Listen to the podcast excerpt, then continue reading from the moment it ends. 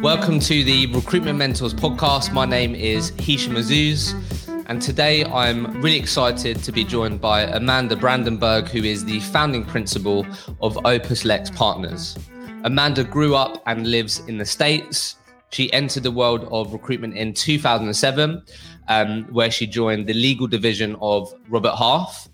After this, she joined the Beacon Hill Staffing Group, where she worked for nearly a decade and in both these organizations, Amanda accelerated her recruitment career by going from consultant all the way to division director and regional director. In 2018, Amanda founded her own recruitment practice. And for the last three years, she's been focused on growing that business. Um, and they are on a mission to support the national legal sector by helping their customers create their ve- uh, very best body of work. Amanda, thank you for joining me. Thank you so much for having me. I'm excited to be here. Amazing. So, where we always like to start on this show is the uh, million dollar question, which is, in your opinion, what characteristics and traits do you think make up a highly successful recruitment consultant? Well, that's the that is the million dollar question, right? And we could have an entire podcast um, series about that. That's what we're here to do, I think. Um, I think, you know, first of all, I think if we're talking about big billers and people who have staying power in this business, you know, first of all, I, most of the ones who I know, they're there's a scrappiness about them, right? Mm. They just have that fire in the belly um, for whatever reason, and you know, maybe they're competitive or um, you know, maybe they have something to prove, maybe they have a chip on their shoulder. Who knows what it is that drives them? Um, but I think they all tend to be pretty scrappy in terms of the big billers. Now, I think, you know, some of the more intangibles um, that I think, you know, really transcend this business, whether it's coaching other recruiters or recruiting candidates, um, is really understanding, you know, what motivates each individual, whether it's mm. somebody, mm. you know, you're mentoring or developing in your business or someone you were trying to recruit for a role. What are their motivators? And then in turn, really listening to them and um, having a, you know, pretty good sense of um, human psychology and maybe what might be coming down the pipe um, mm. for objections or um, you know roadblocks that might be ahead. So I guess a high level of emotional intelligence. Nice. Define scrappy to me. What when you say scrappy, I'm curious. Like what what what do you mean? How would you paint a picture for me of someone that's that you would maybe deem as a bit scrappy? And I know it would be different to each person, maybe, but I'm interested. Yeah, I mean, for me, I would consider myself scrappy in a lot of ways, and certainly more so probably towards you know different parts of my career. But um, I think you know they just wake up every day with an itch that is never fully scratched. If I could, you know, nice. create that picture, um, there is a puzzle that they're constantly working on, and it's never finished. And they are absolutely committed to um, completing you know whatever whatever challenge that is. But of course it never is complete. Mm, love that. So obviously what what we're here to un- unpack is your uh yeah nearly 15 years in the staffing industry right so obviously as i mentioned in the introduction nearly now for the last three years you've been focused on building your own business but let's just sort of start and touch on your time um, when working for um, other organizations. So I guess, firstly, just interested. So the more I understand the nuances of the recruitment agency landscape in the US, what I sort of seem to continue to understand, and correct me if I'm wrong here, is that obviously sort of going into like corporate recruitment so maybe in the sort of the lingo in the UK would be like internal recruitment, right? Um, that is like a brilliant position to be in in terms of getting your medical stuff looked after, being on a really great salary, and these types of things. So typically in the UK, people will fall into the recruitment industry, and it's sort of part and parcel that you start on like a lower basic salary. But from the more I learn about the US market, that like for people, so I've had people on here that recruit agency recruiters in the US, etc. That's like a real challenge because obviously you could go down the path where like your salary is way higher than it would be in agency recruitment, etc. So I guess where I just wanted to start was like, what was your journey into recruitment, and is that is that a fair observation as I'm learning this that actually if you went down the corporate recruitment route, there's a good chance that your salary would have been way higher than it was in agency recruitment. And how was yeah, how was that for you? Yeah, so I've never worked in internal recruitment or corporate corporate recruitment, as you're referring to it. So um, that's nothing. That's something that's never interested me at all. Okay. Um, I I think you know, really big agency recruiters are a completely different person generally than internal corporate recruiters. I think they're different skill sets, they have different personalities, and they're motivated by very different things. Yeah. Um, so yeah, I mean, are the base salaries very different? Yeah, I think they're probably, you know, if you're an internal recruiter somewhere, the base salary is probably double of what it is as an agency recruiter.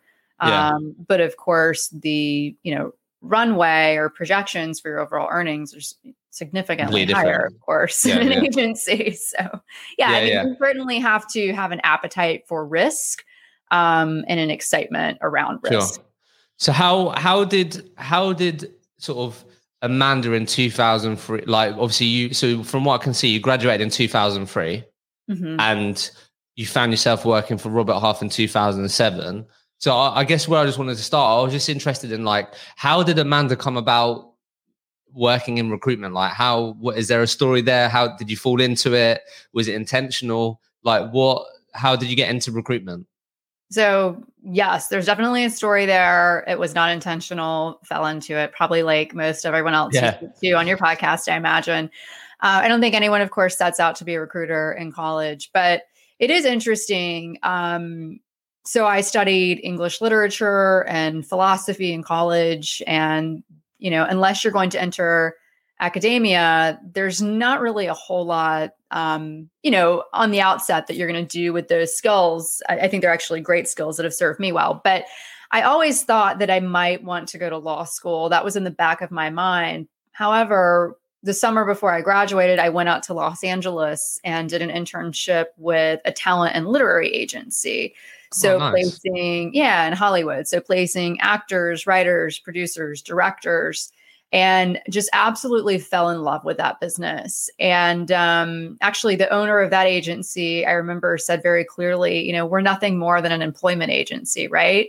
Mm. And the product is just, you know, really exciting and, you know, sort of sexy. But at the end of the day, they are just placing you know these creatives and jobs and so i love that business and after graduation went back out to los angeles and then entered an agent training program where I was for about three years um, in that system. And what I realized there was that um, a lot of the agents had law degrees. So, again, kind of going back to that scrappy thing, what I learned from that is that they weren't splitting their commissions with, um, they weren't splitting their commissions at all with entertainment lawyers like many others were. So, you know, after I had been there for a few years and was a bit tired and um, in a great amount of debt as well after living in Los Angeles on my own. And um, I thought, well, I'll go back home to Atlanta where I'm from and take the LSAT, uh, the test required for law school here in the States, and apply to law school. But then my whole intention was to always go back to Los Angeles and re enter that business.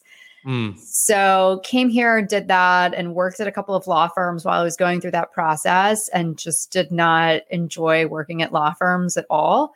Um, you know, cliche story. Ended up, you know, meeting a guy who had just graduated from law school here and did not want to move to Los Angeles, and um, you know, one thing led to another, and then I I just thought everyone kept saying you should really look at a career in sales. And I didn't really, I never knew anyone who had a career in sales. I didn't know what those jobs meant, mm. what sort of job that was. So I actually, my first job in sales was um, selling shoes and bags at Ferragamo. Oh, and wow. What's, what's Ferragamo? Is Ferragamo is a luxury um, Italian retailer okay. um, known for uh, you know exquisite shoes and handbags. And so did that and did did really well at it. And so sort of learned you know after doing that for a year that i did have the ability you know in terms of business development and human basic human human interaction to sure. build that rapport. And um, but of course i was you know getting older. My husband was or boyfriend at the time was, you know, gainfully employed as a lawyer and was like, all right, when are you going to get a real job here? so, um, and it was clear that I wasn't going back to Los Angeles at that point. And so I answered an ad. And again, I still had all of this, this debt from LA that I really needed to kind of clear up um, before I got married. And so answered an ad with Robert Half looking for somebody with legal experience and sales experience. So somehow, some way, yeah, my wayward path led me to that spot. And, you know, really, when I took that job, I thought, I'm going to do this maybe for a year and see if I can make some money. And then I'll yeah. kind of like regroup. And here we are. And here we are. Yeah. Yeah. So love that. Great story. So I guess I guess all I want to know from you then, and then what I'm keen to just sort of find out from you is, I guess, some of the sort of key learns you've experienced in progressing, getting to director level, which a lot of recruiters aspire to, but always interested because I'm sure um, you would, I guess, this would be part of the story that you would tell people maybe when hiring for your own business. But obviously, very early on in your recruitment career can be probably the most difficult and challenging part of your career. There's so much to learn you're maybe building out a patch, etc. So always interested to hear like what was your first year in recruitment like? Was it difficult? Did you find it quite easy actually because of the sort of story, the journey that you went on? Like, how would you describe your first year? Well, let's see. So I think I started at Robert Half in June of 2007. That's and, Okay, perfect. I'm right there. um, and you know at that point the economy was really strong um, there was a lot of activity and then of course in september 2008 um, you know lehman brothers fell here and we started the great recession. So yeah. um, that was a pretty interesting year. In that same time span i also the time got engaged and then got married in that same year. And then I think maybe three or four months into working at Robert Half, um, they promoted me to division director, which was probably, you know, a terrible idea um, at the time for on their part. So, you know, I say that to say there was a lot to learn because I had no management experience whatsoever. I was new to this business. Um, now I'm supposed to hire, develop, lead, you know, and sometimes fire people and I, I had no idea what I was doing. So it was, and then we were in a recession. Um, so it's an interesting year. I think it's important to point out that, you know, my time there and for probably the first 10 years of my career, I was exclusively a contract producer. So okay. didn't really do any direct hire permanent placements, um, which you know, I think was an interesting place to be in, especially in the recession with so many people unemployed. Um, it was very difficult, of course, to take those calls from candidates who had lost their jobs and were mm. losing their homes. Um, but it also was extremely rewarding when you could call someone and say, you know, I have you, I have a job for you. It starts tomorrow. You know, be ready and be there. And they were just elated that, you know, now they had some extra money to to feed their kids. I mean, it was a really desperate situation at that point. Yeah. So it seems like you were thrown completely in the deep end then, like a lot of people are early on in their recruitment career. So okay, I'm I'm fascinated by this. So ended up having to yeah manage lead, produce yourself. As you said, thanks for sharing that context. So before you started your own recruitment business, is that right? You you've always been doing contract placements in law. Is that right? Is what you end up there? Mm, for the majority of my time, yes. So okay. um, not not necessarily exclusively, but most of my you know earlier experience is around contract producing and business development in the contracts attorney space specifically. Contract attorney space. Okay, amazing. So what I'm interested to hear from you then. So, from what I can see, worked at Robert half a year, nearly two and a half years. Then you joined Beacon Hill Staffing Group. So I'm assuming by that point you're like, right, I'm really actually motivated to give recruitment a real go. And I'm assuming you felt like you could actually build something here that maybe I guess you didn't realize was an opportunity for you. Um, and I guess I'm just keen to hear. So most recruiters that will listen to this podcast are will be people that, yeah, have big aspirations, want to be the biggest producer within their business, or want to get to that sort of director level. They want to progress. So I'm just always interested. And I always ask this question, like why, as I'm sure um, you'll know, recruitment's a competitive landscape, not only externally but also internally. Yeah. So why? Obviously, it seems like a few different factors as to why you got that promotion in Robert Half. But I guess I'm interested at Beacon Hill because you worked there for a long period of time. Like, yeah. why? Why do you think you was able to be the person that got the promotion opportunities over the the people around you or the people next to you that most likely would have liked those opportunities as well of interest? What do you think you did differently? This podcast is proudly partnered with Vincere, the all in one platform for growing recruitment businesses. Today, I just want to shout about a brand new release and feature which Vincere customers have been raving about. It's their new data integrity dashboard. Basically, based on data scoring configured by you, Vincere analyzes your database and visualizes the integrity of your data on a single dashboard. So at a glance, you're able to see where the crucial gaps are in your database, the amount of people, let's say, aren't tagged that need to be tagged.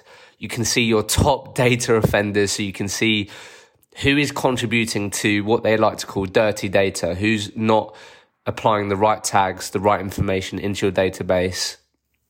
You can also really cleverly see benchmarks against other recruiting firms in your region in terms of how your data compares to theirs. It's a feature that Vincere customers have been absolutely loving. But as always, instead of listening to me talk about how great this product is, I managed to speak to another very happy Vincere customer who you're going to hear from shortly. But if you want to get your exclusive savings on Vincere, then make sure that you use the link in the show notes where you can request a no pressure demo, see the dashboard in action and the rest of the platform and because you're listening to this podcast, you can get an exclusive savings on this fantastic product. I'll speak to you all soon. The most important part of Vincere for us really is down to their customer success team. Um, all the CRMs that we looked at before had very similar features. I'd say that the interface on Vincere is better, but really the customer success team stand out and um, we're great at onboarding all of our reps and making sure any problems that we had throughout the program um, were answered in a timely manner and also great to work with. How did we feel before Vincere? Well, we were quite frustrated with what we were paying and what we were getting uh, from another provider. They're one of the biggest brands in the industry, or they were, um, but um, really wasn't utilizing the CRM as well as we could have done, and they were doing nothing to help that. So we moved over, all problems sorted, and everyone's happy. That's a great question. I mean, I think when I was younger at Robert Half, um, I had a I had two really fantastic leaders, um, Andy and Amy, if you're out there listening. But um, you know, I never I was listening to some of your earlier episodes and talking about this question and how do people progress to these leadership roles. And some people seem to like really know that's what they want to do and they want to manage people. I've never really had an interest in managing people. Um, okay. I still don't know. I think I, I still don't have an interest in managing people, even though I have my own company now, which is really uh, quite ironic, probably. But um, I didn't ask for any of those roles. Um, Interesting. So, yeah. So I think, you know, in the early days at Robert Half, I probably, I think my boss used to tell me there that I could probably outwork anyone. You know, wow. I, I maybe wasn't the smartest or I don't know, you know, didn't have, you know, so maybe something that the next person had, but I had an extraordinary work ethic.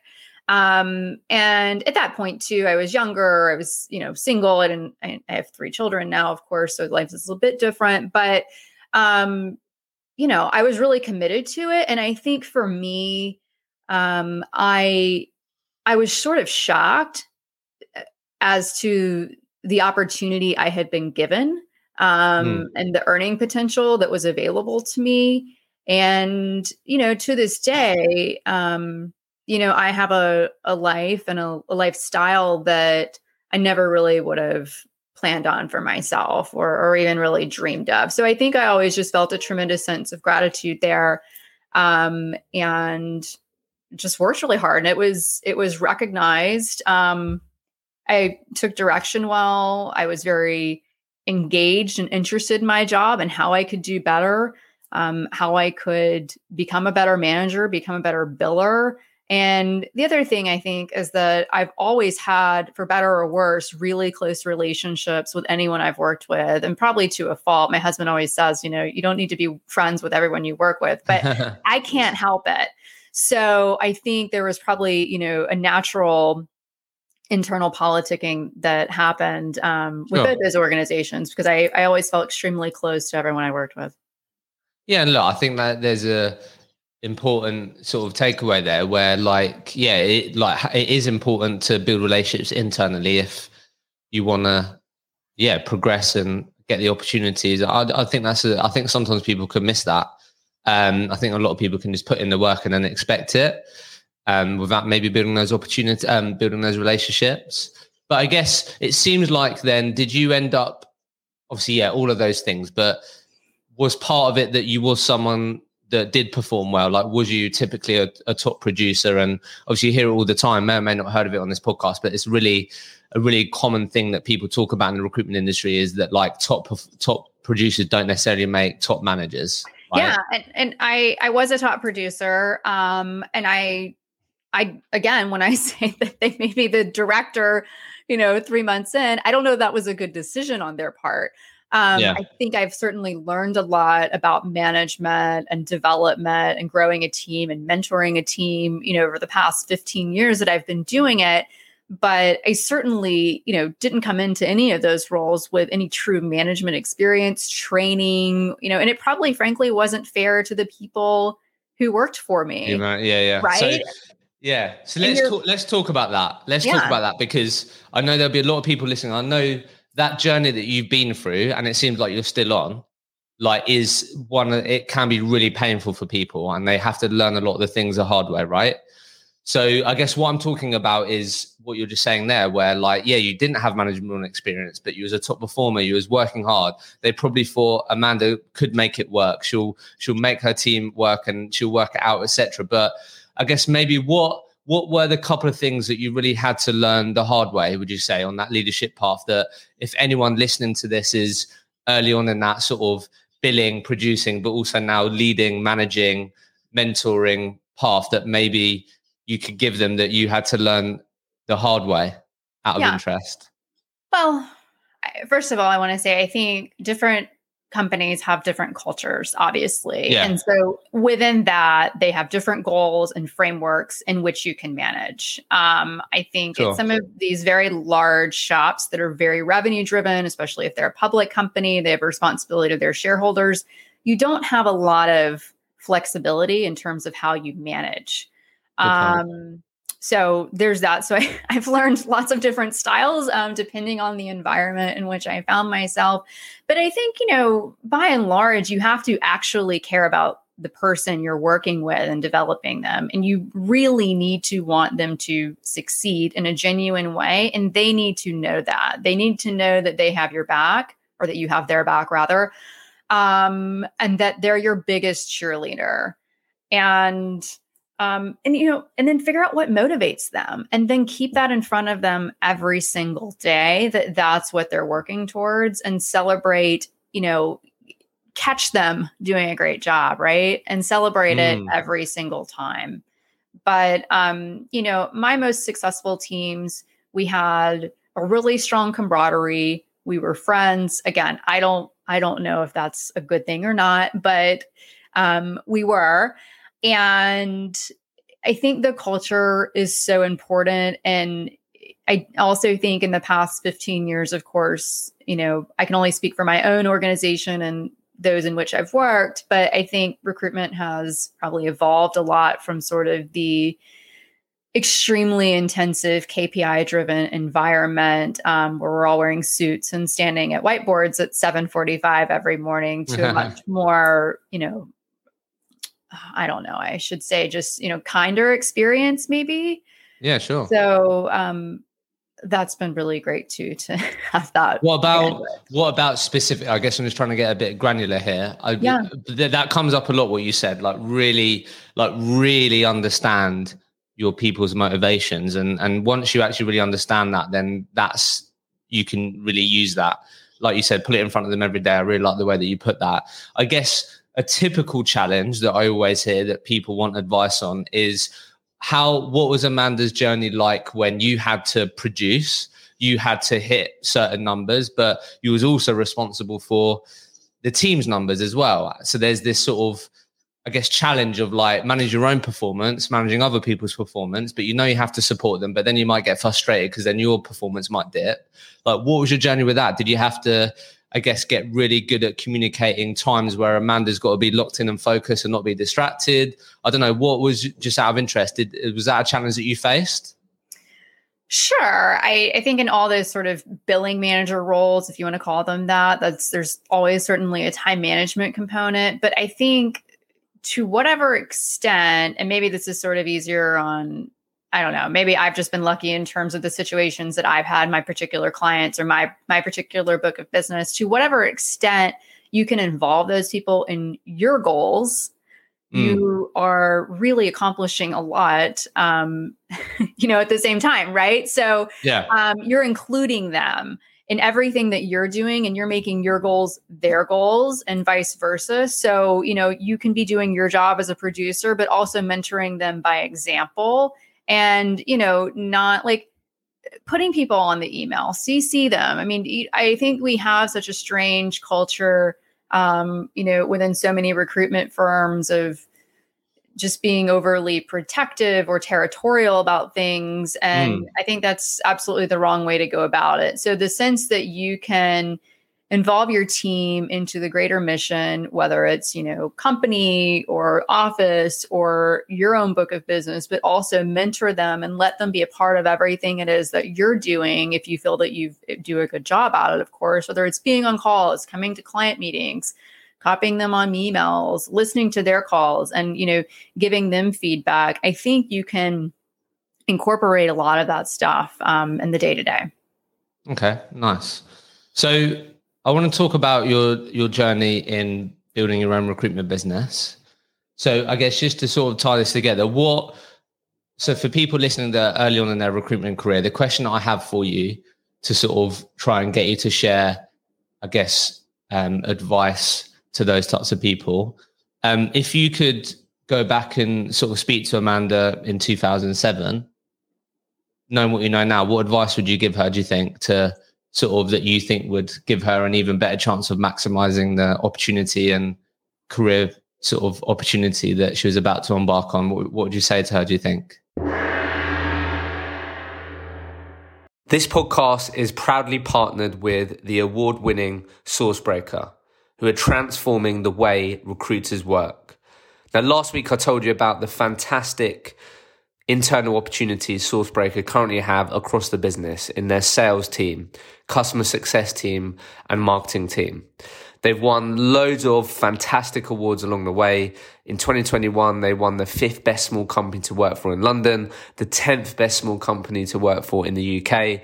And they're a really exciting part of their growth journey where they're now gearing up for international takeover, and it's a really exciting opportunity to join Sourcebreaker today.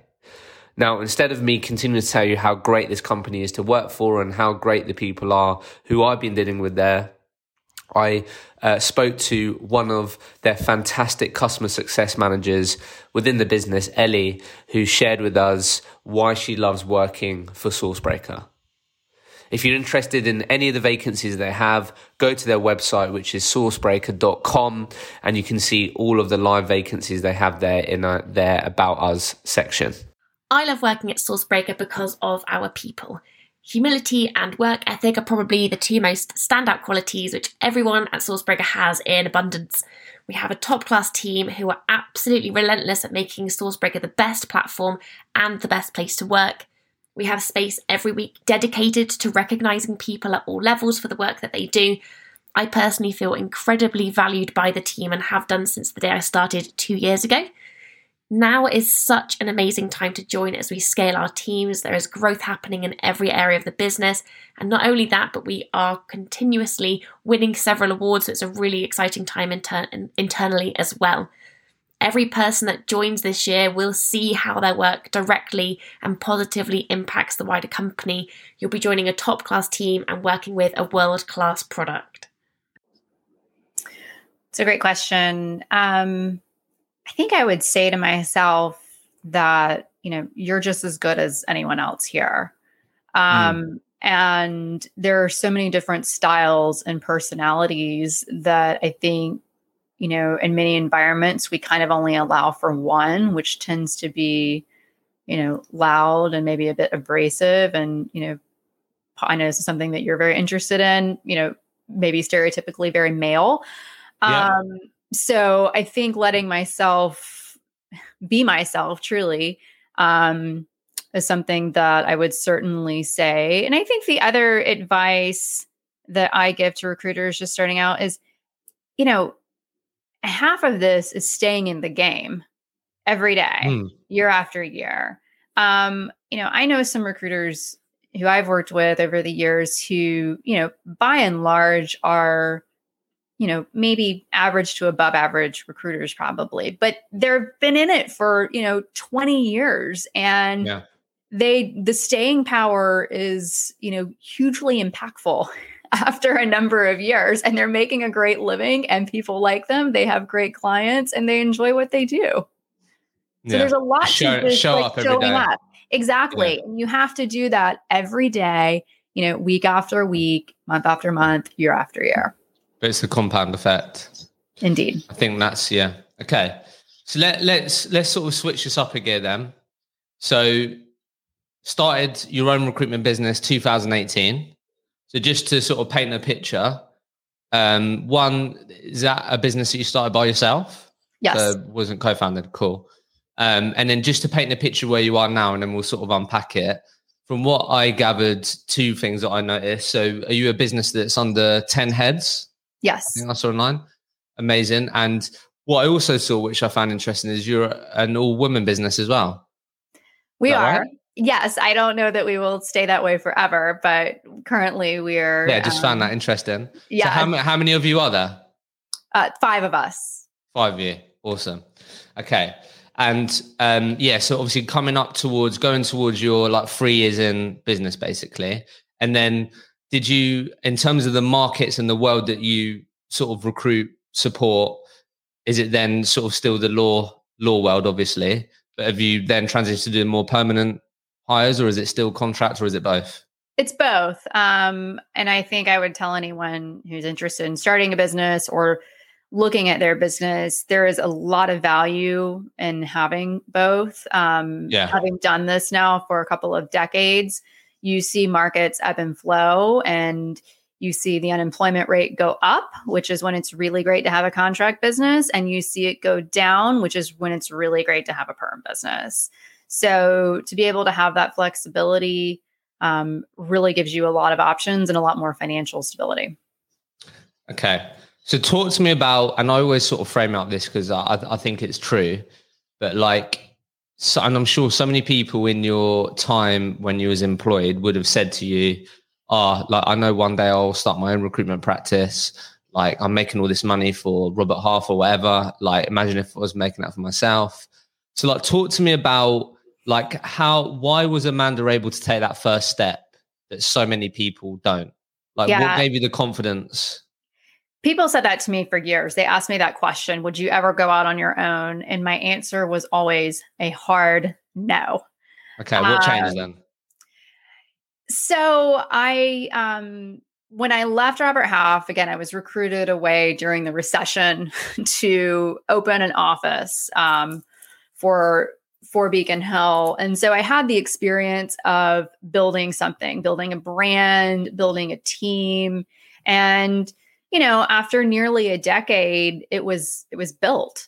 Um, and it it functioned really well. And I um personally just felt that there wasn't much left for me in terms of you know satisfying my own internal or intellectual curiosity and really wanted to go build something else. And the proposition of just continuing to open you know offices for somebody else and put put a team there did not really excite me um, at the point of time i was there in my life so, you know, I wanted to own something that was mine. I wanted to make my own rules, establish my own culture, create my own brand. And I, and, and it's in exceedingly difficult. It was exceedingly difficult to start. It's probably even harder, you know, day to day now that it's like up and running and profitable. It's it, like you have even bigger um, challenges to manage. But I really needed that, you know, at the point of life I was in to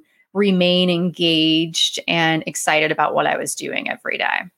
That makes sense. So, did you have children at this point when you started the business? Oh, yes. Yes. So, um, back to Beacon Hill, when I opened that office, I was pregnant, newly pregnant with my first child. Oh, wow. So, I've had children, you know, for most of my recruiting career at this point. My oldest child is 11, my youngest child, there are three of them. My youngest child is five. So yes, all wow. of my children at this point were born and um, and you know are used to this lifestyle and this business. Love that. So talk to me about so people are interested in like what I guess what has what have been some of the sort of most difficult challenges so far that you didn't expect out of interest in having your own shop or starting your own recruitment business? I think for me, and I'm sure this is probably different for a lot of people, for but for me, it's making like the day to day decisions and all mm. the things that you need to think about, right? Like whether it's marketing or your social media, or is it time to hire right now? Do you want an office? Um, are we going to work in, you know, this market or another? And, you know, being small, I always say this too, it really prioritize or it forces you to prioritize your job orders and what you're going to work on, which I actually love because you have to be so rigid and so strict about the business that you take and the business that you spend time working on. But it's a constant reprioritization um, of sort of what's coming in, what you're pushing out, and just managing really day to day um, yeah. which is completely different from managing, you know, r- relatively on autopilot with, you know, a $500 million or, you know, multi-billion dollar in the case of Robert Half, you know, established organization where you have a framework because every day here we are literally creating the framework. Um, mm. And you kind of, you know, if you're like me and you're very analytical and you really want to get it right, you're constantly questioning yourself. Is this right? Is this the best path? You know, am I because it's it's very it's a lonely experience and there aren't a lot of other people that you can really look to who've done this. Sure. So i want to get sort of practical with you if that's okay. I sure. to get a bit in the detail. So obviously what i'm keen just because you said it's something that you love um speaking to a lot of recruiters at the moment who will tell you that they're really busy they have loads of job orders on but mm-hmm. one of their biggest challenges is what you're just talking about there prioritization mm-hmm. like should i should i definitely work on this job or should i definitely work on that, that job mm-hmm. so i guess i know there's again nuances here but if i yeah. say to you what criteria do you sort of work to or are you continuing to build or what are your non-negotiables when it comes to right i'm going to definitely work on this job order because of this or because of x that's going to make me feel good about spending two hours or four hours this week on sourcing that job and I feel like I'm going to have a much better chance of filling that job and getting what I need to out of that compared to the other job. Interested in what your criteria looks like. Sure. So does that make sense? It does. Um, and yeah. it's a question that I've been asked several times. So um, first of all, we want to work for people we like. And I know that sounds like really basic and maybe somewhat abstract. But I, I promise you, you will do a better job. You will have more um, excited energy around, you know, recruiting and sourcing for orders where the hiring manager, your end client, is someone you like and someone you feel you need to deliver for. Um, you know, at least for me and my team, that will kind of get us up every day because we know that person is counting on us. So that's important. If you know you're just dredging through and working on order for you know an organization that you're not excited about, or you know you know the roles like going to turn over or it's going to be really difficult um, for that candidate, it's just harder. So I think in the sure. the in ranking them, um, liking the incline is actually really important.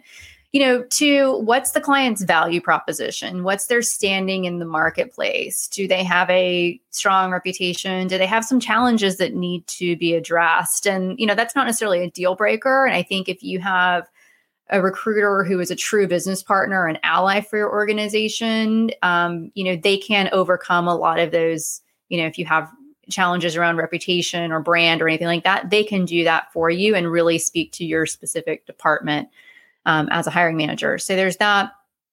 Also, too, are the client's expectations realistic with with what's going on in the marketplace right now, or are they as we love to say in recruiting, looking for the purple squirrel or the unicorn, right? Like, it, otherwise, like, don't, you know, are there compensation um, allowances aligned with what the market is bearing? And, you know, in terms of the skill set, are they realistic here?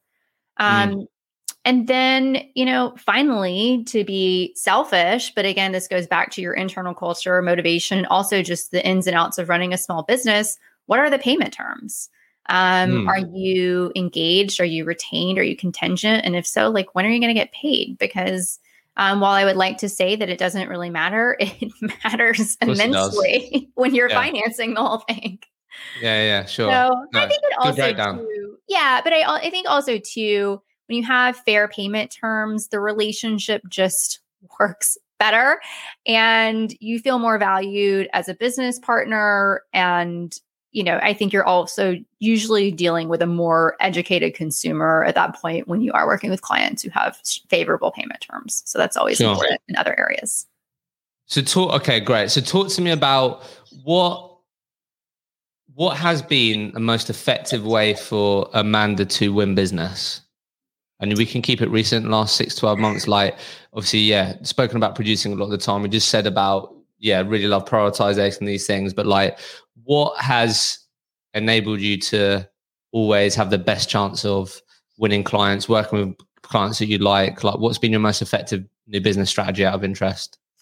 Well, I will say I don't think I'm, you know, I'm probably not the person to ask about the last six or 12 months because we just have a lot of, you know, over a couple of decades, you have a book of business and you have sure. clients and a reputation. So I have a lot of incoming passive business that comes Fair to enough. me. So I'm not out there making cold calls generally anymore. But um, you know, I think I think generally speaking, um, you know, you have to kind of think outside the box and really really think about who you're going to connect with. So for example, um, the biggest client that I've ever won, this was a contract client, and they were my client um, for over a decade and produced millions and millions of dollars in revenue. Um, before the agency I worked for then, you know, that was me calling on an ad by another agency um, that just looked a little suspicious and a little interesting to me and doing a little bit of research and calling around and using the connections I had in that organization. It happened to be one person I had met at a conference five months earlier and asking really good questions and then getting to that person. But once I got to the decision maker, and I think there's a, actually a lot to learn from this this story, which is why I'm spending time telling you the story. Um, you know, it wasn't like, yeah, sure, here's our, you know, wad of business, carry on. It was here is my most challenging, you know, job order right now or project that the other agency is not not doing a good job with. I'm not going to give you the easy stuff. I'm going to give you basically the crap work and you need to take that crap work and like knock it out of the park and then ask for more you know, keep doing the crap work as long as you need to. And then, you know, you will absolutely earn the right to ask for the good, easier work. So that's a good lesson. But aside from that, and that relationship and other relationships I've had, I remember going back to Robert Half when I was had my director there. I we would, you know, make the call. It was like a very rigid process, right? Like you made the call, you sent a letter. This is antiquated. You maybe mm-hmm. wrote like a handwritten note and then it was like you had the meeting at at the client's place of work and i would like do all that and i'd say okay now what? And um it I, most most recruiters especially junior recruiters aren't able to think about like forming the bigger relationship. And so the next step was actually to befriend that client. You know mm. like stop looking for the business and actually form a real relationship with the person and learn more about them and stop asking for the business. Just, you know, be with them, understand like who they are, what's challenging them, you know, in their day to day. And and again, back to showing up, keep showing up, but you've got to kind of like change the script a little bit from sell, sell, sell, sell, get the business. If that makes sense. Yeah, yeah. What do we need to change it to? How do I become friends with this person? Relationship, yeah, relationship, yeah. relationship. Right. Like you have to build a friendship and a bond. And for people who are doing this for the long haul, that will sustain you. Most of my best clients are some of my best friends in life as well. Now, of course, they started out as clients and they're lifelong friends who know about my family, my kids, you know, everything that's going on. And they want to support me because they care about me as a human being and vice versa. Yeah. Fair enough. I like that. I know, again, it's a long game, and sometimes it can be quite hard to sort of see that when you're sort of building out your desk, building out your market. But it's the relationships, it's doing these things, keep showing up every day that it will pay dividends later down the track. And um, so it seems like you've really benefited from that when building your own business because you had this, yeah, all these relationships that you built up that you can lean on and these things. So I guess talk to me about what's your journey been like in hiring for your own recruitment business then? Like, what mistakes have you made? Have you found it difficult? What, what's that been like out of interest? I think it's very difficult um, to know when to hire, um, who to hire, where, in what capacity.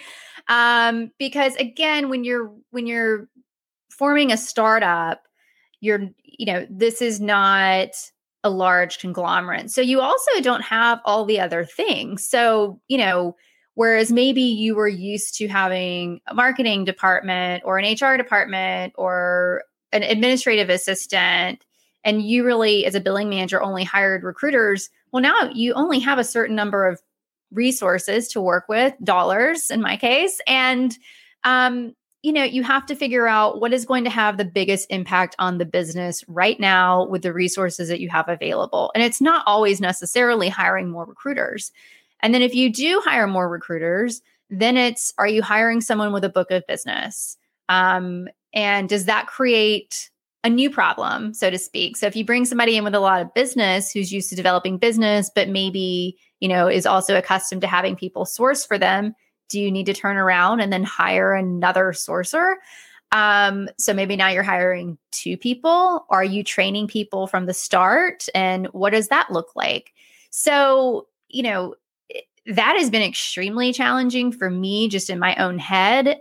Having said all of that, we have a fantastic team here um, that's been together, you know, for most of these three years, and they have come to us with a variety of backgrounds and experience levels and motivations for their own life and you know different reasons for doing this. So i think one thing that i've learned just over the years and something that i'm really proud of for our agency is that we're not just one size fits all. We're not hiring you know like this is the salesperson this yeah. is the this is the mode this is the profile and that's it um, we're really looking at the organization from a more holistic approach, hiring people with different strengths, different styles. And with each hire that we make, it's not like, is this person in a vacuum, you know, exceptional and do we want them? It's how do they fit into our existing organization? Um, and will that benefit our our delicate and tiny ecosystem or disrupt it in some way.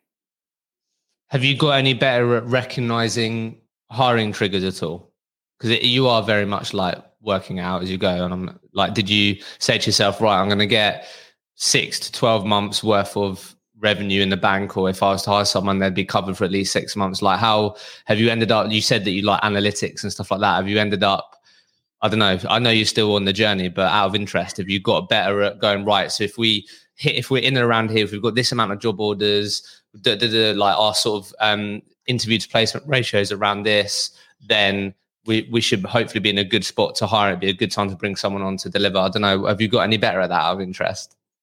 Yeah, I think you know, like really quickly when you need to hire. Um, we're in that spot now that we absolutely need to hire. so if anyone's listening, it, why is that then? Is it is that because you're is that because you're what you have a lot of opportunities, like good quality jobs that you like you know that you you could deliver? Is that is that what it is that what it is? Exactly. So there's a lot of opportunity that we're currently missing because we mm. just don't have the bandwidth to support it at the level that I wish we could. We need more, um, you know, eyes on the market and more phones being dialed um, outbound for recruiting purposes to candidates.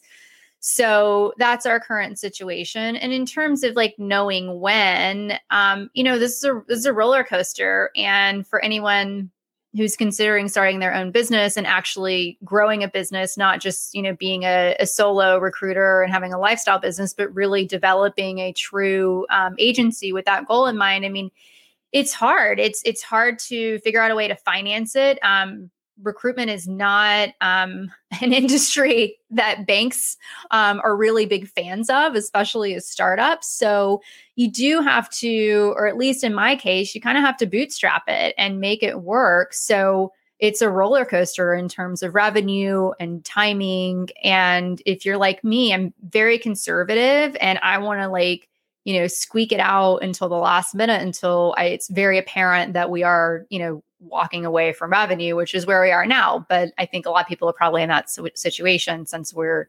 um, all so busy right now.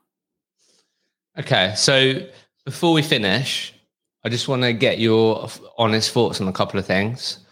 So, what I wanted to ask you was uh, I think I mentioned this to you when we last spoke, but um, I would say most progressive recruitment businesses pre COVID had sort of US on their business plan. And I think that's definitely shifted again in the last sort of six to 12 months, or businesses have really recognized the um, positives that come with like diversifying their business and not just only doing business in the UK, etc. So I guess I just wanted your honest thoughts, and you may be able to add context on this or not, but like, where do you think us Brits need to like really understand uh, around the sort of US market, the nuances of doing business in the US from a recruitment perspective that um, you think will give us a better chance of being successful? Is my question. Does that make sense? That's a great question. It does make sense. Um, I don't know if I'm the best person to answer that, but I think at its core, um, eh, you know, Americans are are very different. I have learned in terms of our I think I told you I am um I'm part of a a sort of a um mastermind group and most of the members in that group are in the UK and yeah. they're so polite and they raise their hands and wait you know for wait for someone to call their name before they speak and all these things and I'm like oh my gosh like we got to just just talk just get it out um, so I think there are probably a lot of like stylistic nuances there that you know Americans are much more direct and probably a bit louder and full of personality. So I you could probably have again a whole show just on that how that fleshes out in in recruitment agencies in the workplace. Fair enough. Okay. Um and then I guess the other question I had for you, something that I continue to learn is that in the UK, the recruitment industry doesn't have the best reputation at all. But what a lot of people share when they go start recruiting in the US is that it's actually seen as more of a professional profession and it's got more respect and these things. Why why do you think that is from your opinion? like out of interest? Uh, I have no idea. I didn't know it was seen as oh, really? a respectful, respectable profession in the U.S. Um, that's good to know. Uh, I'm not sure so much how it's structured in the UK in terms of, you know, differences there. I think, you know, for any professional respect that I do have, um, it, at least speaking for me and those in legal recruiting, it's because we are highly specialized and we're respected as, you know, members of the community, of the legal community or um, the law firm community, or just being a part of that vertical. Sure. Um, and you know we talk to and work with really smart people all day who um, all have law degrees and you know are well established and respected in their careers. So i think we enjoy some of that um, prestige I, I, uh-huh. suppose. But i don't think my kids or you know my or anyone is like oh my gosh my mom's a recruiter. It's like it's so amazing. Yeah but like for example if you were to go to a party and like would you be embarrassed to say i'm a recruiter um, I usually say it probably a little different, but no. Um, look, I, you know, it's interesting. Yeah. In, well, in, look, I'll tell you this. In my family, so you know, my my I'm an only child, but you know, my husband, my husband's family, I'm the only person um, with without a graduate degree. I have a bachelor's degree um, from a you know a state university. Um, but I would say, you know, my family and my my children and myself, we have, you know, the same or better lifestyles than many people who have taken, you know, different paths that are far more academically intensive or sure. um, expensive.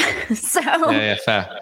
I just think because in the UK, like people sometimes would be embarrassed to say that they're a recruiter and like or it gets like an instant response of oh god like one of that so like i was just interested and it is something that a lot of uk recruiters pick up on. But i think it, it comes back to your point earlier on on when people like your own husband said you should go into a sales career like that you wouldn't normally hear that in in the UK I feel like like that might be I think it is changing but I think like a sales career isn't like people just hate to be sold to in the UK like they just like so like sales as a career really. Like that's an actual career. So like the fact that someone really close to you was encouraging that. I just feel like that's that is an interesting nuance i think. That's different that i do hear a lot. Well i mean um, isn't that sort of the core of you know america and the united states that we're all here to you know we, we were a scrappy country right? At, yeah, our, yeah, sure. at our core from you know from the uh, story of origin here. So yeah yeah yeah I think we're all out for the American dream and we're all here, here to build something. And yeah, you're right. I mean, I, I think at this point in my career, I'm very proud of my career and I'm very proud to go into any party and say I own a legal recruiting firm. Um, I'm excited. What I have built, um, what I've done in my career has, you know, not been easy, and I'm exceedingly proud of it. But I certainly understand and take your point there. Yeah, yeah. Talk to me about and I feel like I'm just trying to get information out of you here. So I hope I hope you don't mind. But like, I'm just interested to hear like your perspective on things, basically, which is why I'm asking these questions. I think it can, hopefully, yeah. Obviously, the things that I'm saying, you're surprised, and I'm finding it interesting what you're saying. But obviously, America's so big, right? Mm-hmm. So I guess from your point of view, and I know this is again nuanced to like the legal world, but like just interested to hear like what states do you think like are really exciting or are like like typically you would hear UK people are oh, going to be recruiting in New York, or it might be obviously LA previously, etc. But I'm I'm definitely hearing more and more people talk about Atlanta for sure as a as a really sort of big growth area for for different sectors. Hearing about um, Texas, Austin, Texas is another big mm-hmm. area, Dallas, etc. So I was just curious to hear from like your point of view. Where do you think some of the sort of exciting growth opportunities are in in different states that maybe some UK based people may not typically think of out of curiosity? Well, I think when you're evaluating any market, whether it's, you know, the states or otherwise, you have to balance, you know, demand and opportunity with competition. So mm. Whereas you can go to New York, there are going to be more jobs available for you to work on. Um, the salaries are going to be higher there, of course, in terms of your your fee at the end of the day. But the competition in terms of the number of recruiters who are calling into those firms are, you know, is fierce. If you yeah. go to a secondary, you know, I've always lived in Atlanta, so I certainly know the Atlanta market very well, but you know, even out even Atlanta is pretty established and a pretty large market at this point. But you go to a you know more secondary or tertiary market, you're gonna have a lot less competition, um, and you know you might do very well um, in some of those smaller markets. But yes, I think Austin, of course, and their tech scene is amazing. What they have going on, so I think that's a huge opportunity.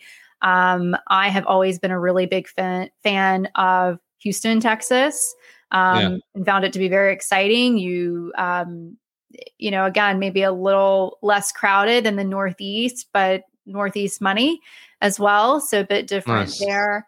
Um, and I'm sure there are certainly, you know, outside of Los Angeles and San Francisco, there's still probably a lot of opportunity happening in California. But I would encourage anyone to, you know, consider things from a more regional and national perspective rather than just, you know, one standalone market, especially right now with remote work um, and people mm. being hmm. so mobile. I'm very interested to see how recruiting firms structure territories going forward um, because I, I, think our candidate base is is highly opened mobile. up a lot more. Yeah, because yeah, like whenever I speak, also like it was something that I've learned is that American people, it's like way more normal to like commute quite a long way. Is sure. that a thing? Well, yeah, yeah. so like, place, if you, so. yeah, that's yeah. So like, oh yeah, an hour and a half. That's like casual. That's like a casual commute or something like that. But like in the UK, that would be like horrible. Yeah. Well, I wouldn't commute an hour and a half personally, but, but like you um, said, uh, the remote piece has really opened it up because yeah. So interesting. Yeah, and I, you know, too with the way hiring managers are going to be structured as well. I think going forward, I was just on the phone before I jumped on with you with someone who manages a team in India and you know now does it from his house in Atlanta and manages folks in the UK as well. So I think your hiring managers are also going to be very mobile. So mm. um, just like with us, we might have a client who sits in Atlanta or sits in Florida, but they manage, you know, something for their firm nationally or regionally. And so that takes us to a variety of states and cities working for them. So I've got a couple of quick fire questions for you okay. before we finish. So first question is what do you think is the most important action or KPI that you feel contributes to a recruiter's success? That's a great question.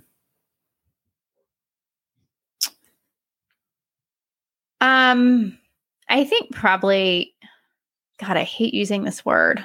to to pay homage to Robert Half, I should say, um, connects right, and that was defined. connect as, yeah, like, actually, like okay, it was defined as a live phone call, or um, you know, as time went on, um, an email exchange. I I'm old school. I still think if you really want to get to know someone, you need to get on the phone with them or go meet them in person. You know, now yeah. of course we have online platforms like this, so I think that's really helpful over time, but I eh, you know, for the junior recruiters out there listening, you're not going to build a brand or reputation year after year by emailing people or doing like automated LinkedIn campaigns. Yeah, sure. not. It's a tool, but it's not the way to do this business. Yeah. Okay. Nice. What book have you read? If you don't read, it could be audio book, podcast, or whatever that have you read or yeah consumed that has had the biggest impact on you? Oh my gosh. Um. Could be personal or professional. Okay, this is really hard. Do you read? I do. I was an English major, so oh yeah, sorry. Um, I, I did nothing but read in college. yeah, but well, I, yeah. I hate these questions though. It's like it's like choosing my favorite song or my favorite movie or my favorite band. I'm never good at it because I like um so many. But okay, I'll give you a really weird one here. And this is like okay. no one's probably ever ever answered this. That's okay. Um but I read a lot of uh William Faulkner in college. Um, okay.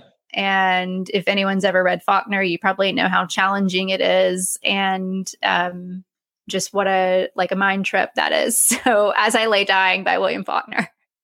Okay, interesting. So that's just like just go Google like, and like you'll just just take us, you know, find like, like, a philosophical. Page. Yeah, so it's just like just questioning life and why we're here and stuff like that. Well, more or less, but I think also just the art form um, of writing okay. and sort of back to talking about you know studying English. I and I and back as it relates to recruitment, it, the ability to communicate effectively um, you know, ever in spoken word or especially now in written word is extremely powerful. So certainly yeah. enhance your writing skills in any way that you can. Right, I've got two questions for you. Okay. I'll let you go. This one's a bit more bit more playful, bit more different, but like what what did you spend your first biggest commission paycheck on? Okay. Um first biggest. Well, for the first several years, I really just I paid off all my credit cards. I debt. Fair enough. Yeah, I got rid of my debt, um, and then I had a ba- well. I'll, I'll say this: I in 2009, so about a year and a half after I started at Robert Half, um, I bought a house, and I was Love pregnant that. with my first child and bought a house. Um, but I uh, to fast forward to to now um, I recently I've I've bought an in vacation property that I was really proud to buy and really excited to do that, which is also an investment property. And um, you know, I just made a large placement several weeks ago, and I've decided that I'm buying a boat. love that. Absolutely love that. So, fi- final question is: What is the ultimate goal for your recruitment career or recruitment business? Sure. Um, you know, I want to do this for as long as I'm happy doing this. And so far, I haven't had too many days where I'm not happy doing this. So I'm not sure where the end of that road is. Um, we do certainly want to grow, but not just for growth's sake.